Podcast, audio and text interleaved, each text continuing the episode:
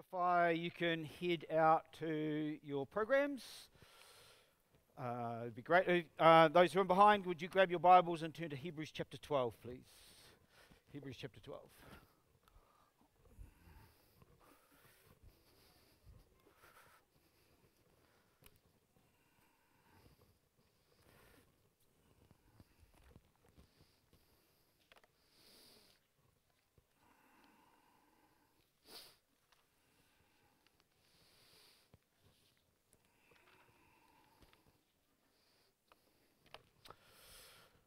Hi, if I haven't uh, met you before, my name is Jeremy. Uh, I'm involved in the leadership around here, and uh, we're continuing our series in the first term here called Show and Tell, which is also what we're highlighting for the year this goal that we have to um, be more courageous and active in the space of evangelism. Can you help me with these uh, famous opening lines of books? Here's one. In a hole in the ground, there lived a hobbit. Are you from New Zealand? No. New Zealanders, come on. Hobbiton is 20 minutes up the road. No, well done. Good work. Okay, what's the book? The Hobbit. By who? J.R.R. Ronald Tolkien. All right. Um, once there were four children named. Wow, there's a good man. This row around the front here is awesome. But they whispered it, so you didn't quite hear. Okay, I'll give you the first one. Um, uh, no, that's in a hole in the ground. Once there were four children named Peter. All right, thank you. What's the book? Lion Witch in the Wardrobe. Who's the author? Okay. Next one. It was the best of times. It was the. All right. Well done. Okay, we go to a book. When was that? In the 1800s. Maybe you guys are better with 1800s books. Who's the author? Charles Dickens. Thank you. What's the what's the book? Tale of Two Cities. Tale of Two Cities. Here's a question Is it the best of times now for the church, or is it the worst of times now for the church? Isn't that an interesting question? Because how you kind of answer that a little bit frames how you think about the church and how you talk about the church, and a little bit what we do as far as how we um, uh, our activity involved in the church. And so I want to come to that in a, in a second, but I just want you to have that thought kind of in your mind about where you would frame it in terms of best of times or worst of times. I'm not saying for Christianity, I'm saying for church, the embodiment of Christian people who have trusted in Jesus Christ and collectively come together around this table that we're saying represents Jesus Christ, the, the, um, has, has the bread and the juice that represents his body and his blood shed for us. What is it like for that? So we're in um, our passage is Hebrews 12. Let's let's read it together. Um, just flick it forward there, Hannah. Thank you. So let's let's read it and uh, consider. We'll recap from last week, and then we'll consider one more stone that we're going to pull out of the bag um, to show what we're thinking about today. So it says this Therefore, since we are surrounded by such a great cloud of witnesses, let us throw off everything that hinders and the sin that so easily entangles, and let us run with perseverance the race marked out for us, fixing our eyes on Jesus, the pioneer and perfecter of faith. For the joy set before him, he endured the cross, scorning its shame and sat down at the right hand of the throne of God. Consider him who endured such opposition from sinners, so that you will not grow weary and lose heart. So here's what we're picking up the imagery that comes from this passage that we looked at last week. And the, the first image is this is that there's these great crowd of people who have gone before us. It's like a stadium that we're running a race in. And it's uh, when we look back in the chapter of four, it's all these great names of faith, and they persevered with faith and trust in God, despite sometimes not having prayers answered for many years in the face of much opposition. He's saying, Look at the testimonies of these people who have gone before you and get encouragement from it that God was at work and these people lived lives of faith. He said, because we stand on the shoulders of those who have gone before, all these ones here, and not only do we have their testimonies that they're, they're kind of cheering us on in that say, run that race. Last week, if you weren't here, I put on some running shoes and borrowed my son's running shirt, right? Lucy was disappointed that I didn't do a lap around the around the building here. Okay, but we we, we said here that there's a, a race marked out for us. That those who are in Christ Jesus, called to a life of faith, have responded to it. There's, there's a race set out for us, like a like a track that we're meant to kind of run along. And it has a broader one in terms of this is the me following God and what God's call is, in, is in, on my life. But it has to include being an ambassador, a representative for Jesus in the world around us. Has to include that. So, part of the race that I am called to run is to be an ambassador, a representative of Jesus Christ. To say this wonderful message about the person and work of the Christ who has come and is coming again, right? So I have a race that I'm marked out to run. But it says there, there's two things that kind of hold us back. The first one, or the second one in the list, but the, one of them is the sin that so easily entangles. There can be sin in my life, and it tangles me up and trips me over, and I fall, and I'm, I can't run that race. The, the, I can't be a representative of Christ. It, it, it, it, it trips me up in particular ways, and so I'm un- unlikely. But there's a second one there. It says, let us throw off everything that hinders, or some of your versions may say, throw off everything that weighs us down.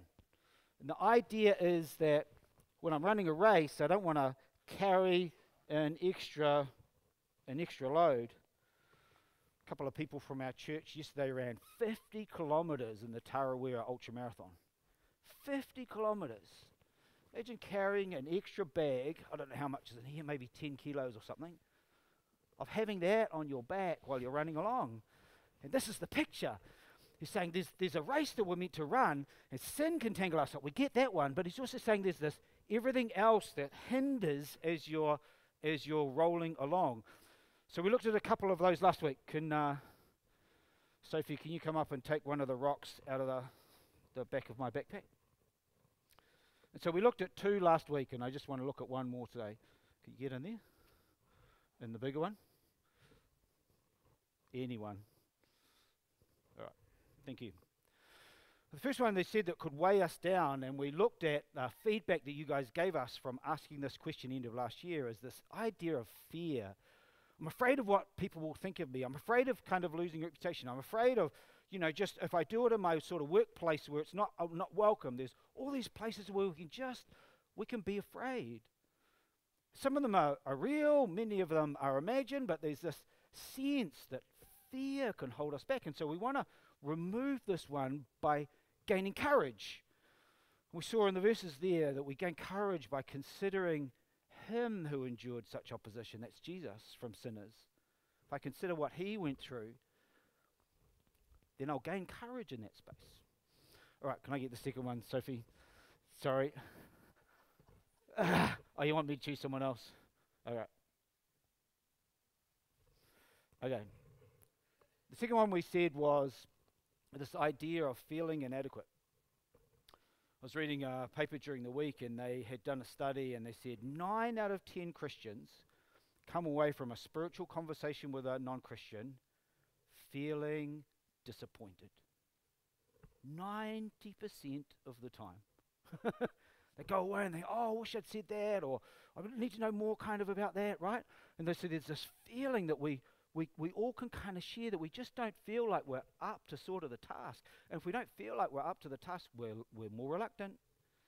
We don't want to start those conversations. They might ask something that I'm uncomfortable with, or I don't know the sort of the answer to, or how do I uh, how do I explain kind of the gospel? Do you know what I'm talking about? Right? There's this feeling, I'm, and we've just got to say like that's a common feeling, but we can't just go because it's common. We we leave it. So we want to get prepped, right? We want to look at it and explore what are the common things that people throw up about. What are some of the things that are more likely to be asked? And have a framework just to start with. Have something. And don't be afraid either to go away and say, "Ah, oh, let me go away and have a think about that one." Don't, don't, don't be afraid to be able to say that. We feel like we have to have all the answers kind of like ready, ready to go. Sometimes you go, that's a great question. Can I just go away and have a think about it and we'll come back to you? Right? Don't be afraid with those types of things. But there's a, a, a one that can sit in place there. All right, James, you have to come and get the third one. This is the third one that I want to explore today, and it's a. I think, thanks, James. I'm not even quite sure what to call this rock, but, but maybe as I explain it, we'll come up with a word or a phrase or something, but I, I think it's actually a little bit different for sort of everybody. Jesus says this He says, By this, everyone, but I think he's got in mind the, the people who are outside the Christian community. By this, everyone will know that you are my disciples. Now, we know this verse. You can finish this verse. I didn't need to read that last line, right? We know this verse off by heart. But Jesus is saying it's a characteristic of your evangelism is your Christian community and how your Christian community operates and how your Christian community is seen. Because where do they see your love for one another? Where do they hear about it? Think about that for a moment. Because um, they're not all in the bleachers around here looking at us and going, hey, it's all going on kind of in here. Where do they hear about the church? Where do they see that? I tell you where a lot of it is it's you It's the way you talk about the church. It's the way you talk about your Christian brothers and sisters and the places and spaces you're in. And they are looking at that. And a lot of the time they want to drag you down. They're looking for the dirt and stuff with it. And, and we are great at often providing it. And I just, so there's something here, I just think, in this place of this weight that hinders it. I don't know if you noticed in Hebrews 12, it's not an individualistic test. It's, it's not going, hey, you. And by the way, let you. It says, we. And let us. We're such an individualistic society that when we read anything, we read it through a personal, individualistic lens. What am I meant to do? What is the thing that's called on, kind of on me? And we, we, it's a society kind of we live in, but it's also the generation of, of where we're kind of at with it. We read everything through in that way. And yet the Bible doesn't teach and think in that way. It's always thinking about this community of the way things operate. Let us do this together. Let us think about how this works. Let we do this kind of with it, right? Jesus in his um, in the early on in the Sermon on the Mount, where he's explaining all the things about how we should behave and how it should be different and what is kind of going on, it says this: "You are the light of the world." I know it says you in that sense, but I, I, I, he's saying to the disciples or this group of people here, he's saying it to a collective group, saying you're a, you're a light, light of the world. Town built on a hill can't be hidden. Neither do people light a lamp and put it under a bowl. Instead, they put it on its stand and it gives light to everyone in the house. In the same way, let your light shine before others that they may see your good deeds and glorify your Father in heaven. So, one of the things I think that we're trying to get at in this is going, well, what is it in the way that I think about the church? And there's, there's two, two, I guess, ways that we can sort of look at it. We can look at it internally and go, well, there's frustrations in here and there's things that, that aren't as they should be and all that. I get that, right? I'm a church leader. You can come and share those things with me. I'll add a few more for you to go away and think about, right? we're not unaware of these things. But when we look out, there's something very important about the way that we think, the way that we talk in our wider space. Roy Crowne is a, a, a Christian leader in the UK, and uh, he was over here. Dave Mann brought him over here, and he came and spoke with our, our local ministers here. And uh, he was talking about a number of outreaches that they'd done across churches and different cities and stuff around the UK. And he was doing a whole lot of reflections in it. And, but one of the things that, that stood out for me as he said it was one of the principles that, that underlined everything that they were doing in that space was he said, We do things in unity together. And why he was saying that is because we, uh, within here, we know all the nuances and differences and, and things about how we can think differently, kind of as Christians. That's a little internal huddle that we, we think, and they're not unimportant for us. He says, but when you go out there, they don't know the difference between Presbyterian and a Brethren and an Anglican and whatever. You're the church. And so he says, you've got to find some common ground in that sort of space around the gospel of Jesus Christ and your presentation about the way you did it. This is what he said. He said this The purpose of oneness is for the unbeliever because secular people think we are all one. Secular people think we are all one. And so the challenge for us is when I when I speak, if I do speak, and I encourage you to speak about your church experience with people around you, how do I describe it?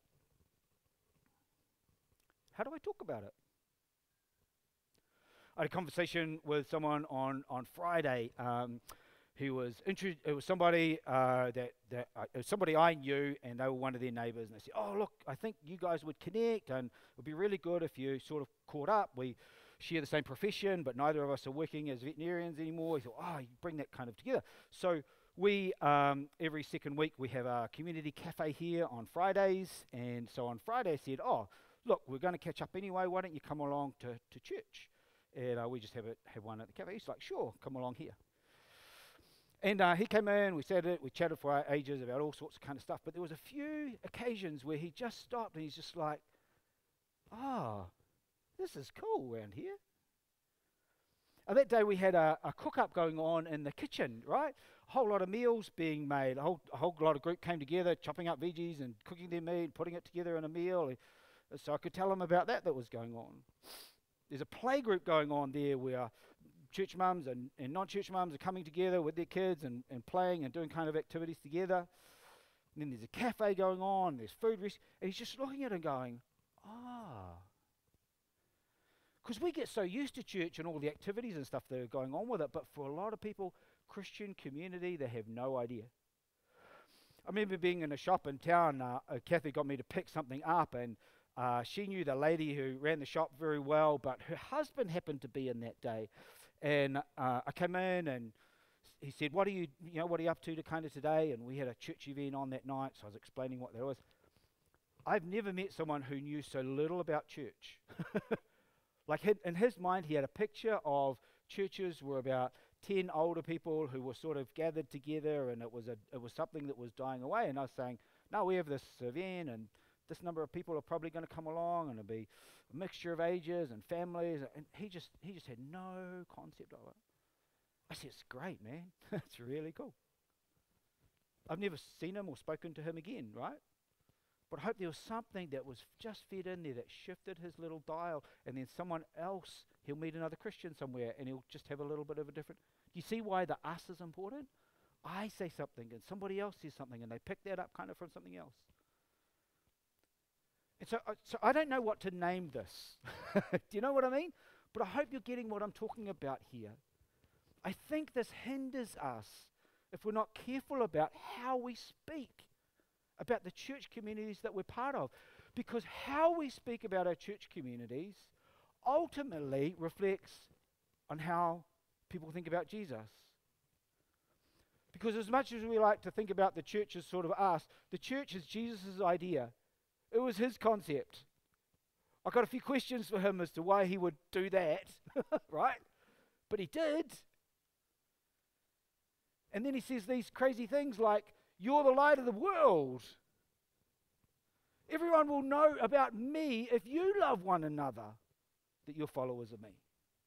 And so the challenge sits there with it. Where do they see you as light?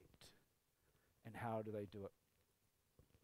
Russell Moore is the editor of Christianity Today, and in an article that's called There's Never Been a Better Time to Be an Evangelical Christian, which is not your usual title that you see about in articles about evangelical Christians today. But he just said this in a time of justice seeking without forgiveness, of self actualization without new creation, people are longing for something many of them don't even know to call grace. And when they find it, they will be amazed.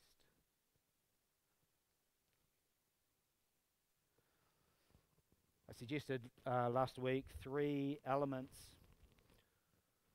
to encourage you in the spaces that you're at. And I want to just highlight that first one again. Just talk more openly about God, your faith, and your church community. Not, not a, uh, you, you know what I mean? Like just in general sort of conversation of stuff of saying what you're kind of part of and what you sort of did and the good things that are going kind of on. Just speak of it in a, in a particular kind of way because you're creating an that gardening idea. Remember, we're creating a space of something that will going on that might be a fruit. A number of you came to me during the week and said, Oh, that resonated last week. Th- there's someone or some group that I just like, man, they're on my heart and I, I'm looking for opportunity and nothing's kind of happening in that. And you just appreciated this idea that you're just praying for an opening for a spiritual conversation. Don't stop. Keep praying. You don't know how long it will take before that opens up, but you pray, you pray, you pray for that opening to come. And that last one is you prepare how to respond. So we talked about the last two this week, but but prepare. Think about this week. How are you going to, if an opportunity comes up to talk about your church or your church community, how are you going to talk about it? What are you going to say? What are you going to say that might shift the dial for someone to think then them differently about church that ultimately make them think differently about the person of Jesus Christ? We're going to roll into communion now. The segue into this is this is at the heart of this text. Is that if I'm going to shift the dial on all of these things, that to develop courage, to get prepped, to speak well of Jesus' community, then I have to fix my eyes on Jesus. He's the one who wrote the faith that we have, and He's the one who perfected it, the faith that we have. And it says for him that he was motivated by this joy, this imagination that he had in the future of all these people from all over the globe, this, this created people that he had made who have returned to him and accepted and believed the work of Jesus Christ. And he, there's a joy that is, that is brought to him that en- enables him to endure. And we are meant to have that same idea of a joyous future that is promised there for it.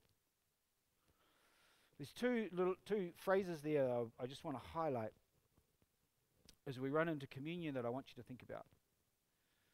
The first one there says, He did the cross and then he sat down.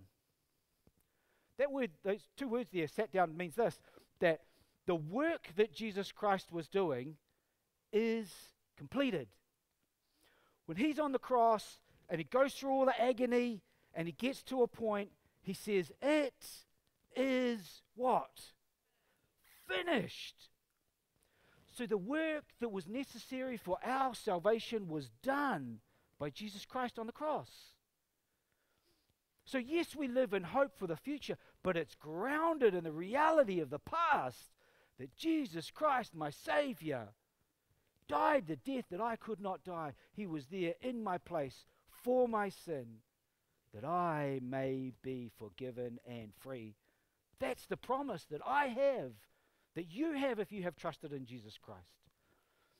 And so we long for others to know about that. We long for others to come and receive that. That that work is done. He has sat down because he doesn't have to redo that work again. And then you see where he sits down? The right hand of the throne of God. This is the position of favor. It's kind of Daniel 9, where the Ancient of Days is on the throne, and then one like a Son of Man comes, right? And is given uh, authority and glory and sovereignty, right? This is Jesus Christ. He sits down the right hand of the throne of God. That's our Jesus. And when we put that in the equation of what is going on, it helps us to conquer fear and gain courage. Because I get courage from Jesus Christ, not rolled by the fear of man. I prep myself because I want to be useful for God's work. And I want to speak positively about His bride, the church. Let me pray. Father, we thank you that you, the author and perfecter of our faith, you were the one who wrote it the way that this rescue plan would go, that your Son, Jesus Christ, would be the one who would be in our place for our sin, taking the punishment that we could not. Thank you that as we see this picture now, we see you, the Son, sitting there at the right hand of you, the Father. And we're so moved by the fact that this work is done, that I have forgiveness and freedom because of that. Lord, now as we come and take the bread and the juice and are reminded once again of the cost of that, as well as the completeness of it, would you help us to be grateful and thankful, but would you stir something in us about how we can throw things off that are weighing us down? We pray this in Jesus' name. Amen.